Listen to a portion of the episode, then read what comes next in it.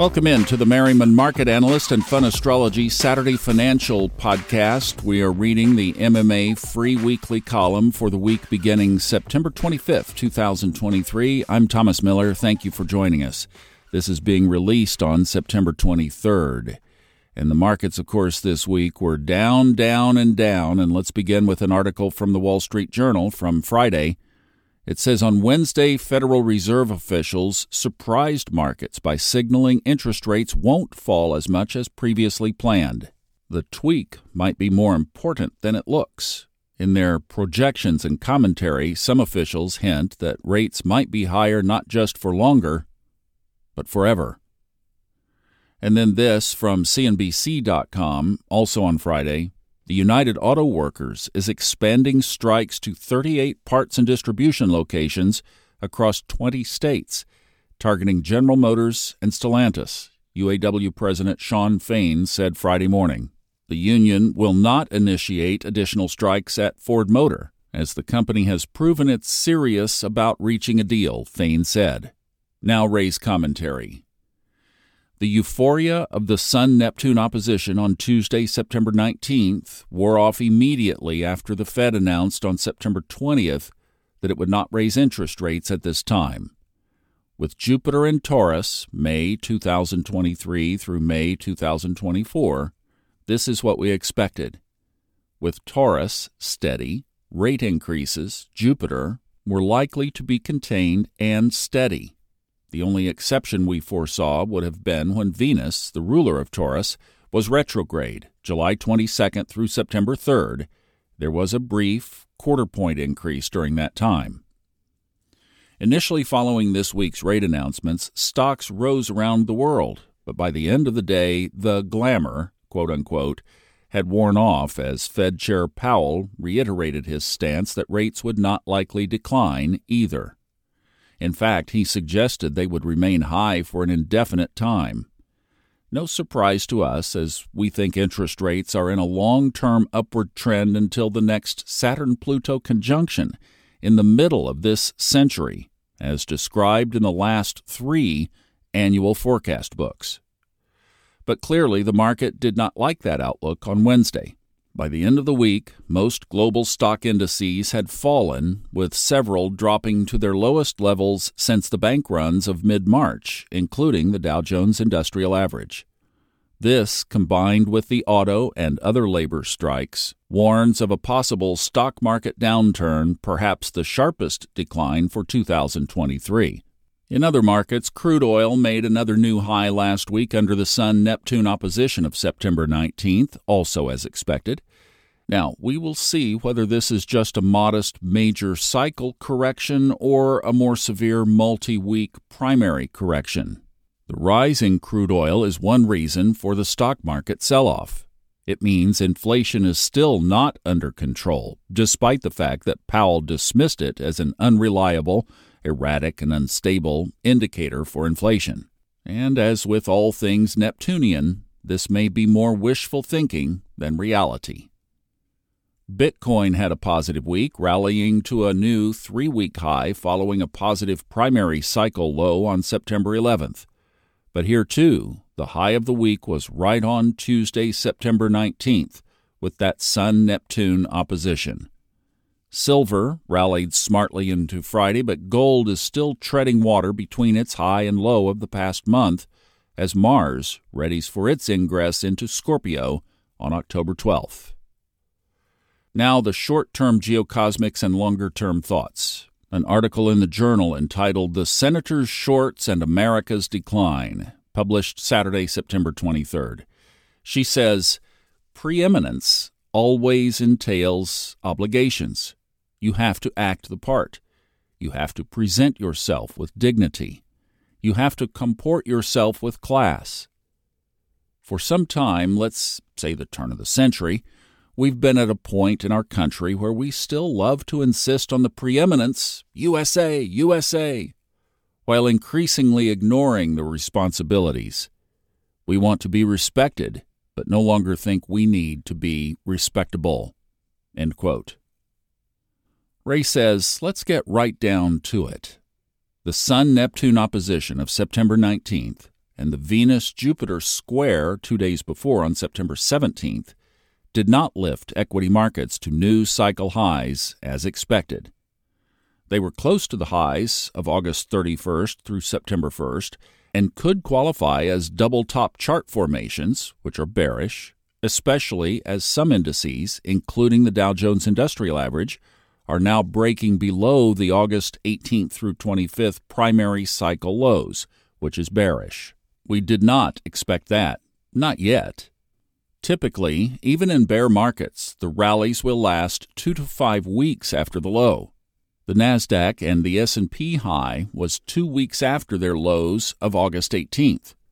But the Dow Jones Industrial Average high was only 1 week after its low of August 25th. Hence, we, I, thought that it had higher to go based on the Dow Jones Industrial Average. But sometimes this doesn't happen, maybe less than 5% of the time.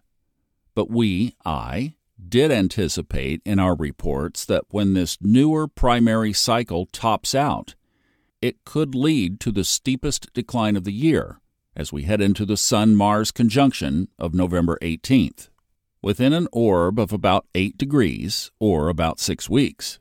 This aspect has a high correlation to the start or end of 8% or greater declines in global stock indices, according to our research conducted a few years ago. So, the bigger picture is intact, and the astrology, or geocosmics, did not miss the smaller picture, as some Twitter, now X, critics like to point out. Now, I don't mind criticism when it is constructive or followed by mature, constructive suggestions. I think that is healthy and can lead to lively and educational debate. But what's annoying is that when a critic feels entitled to pass judgment that astrology doesn't work, because the astrologer, me in this case, made a judgment call that did not work exactly as expected in a particular case. I want to make this clear astrology worked and continues to work just fine.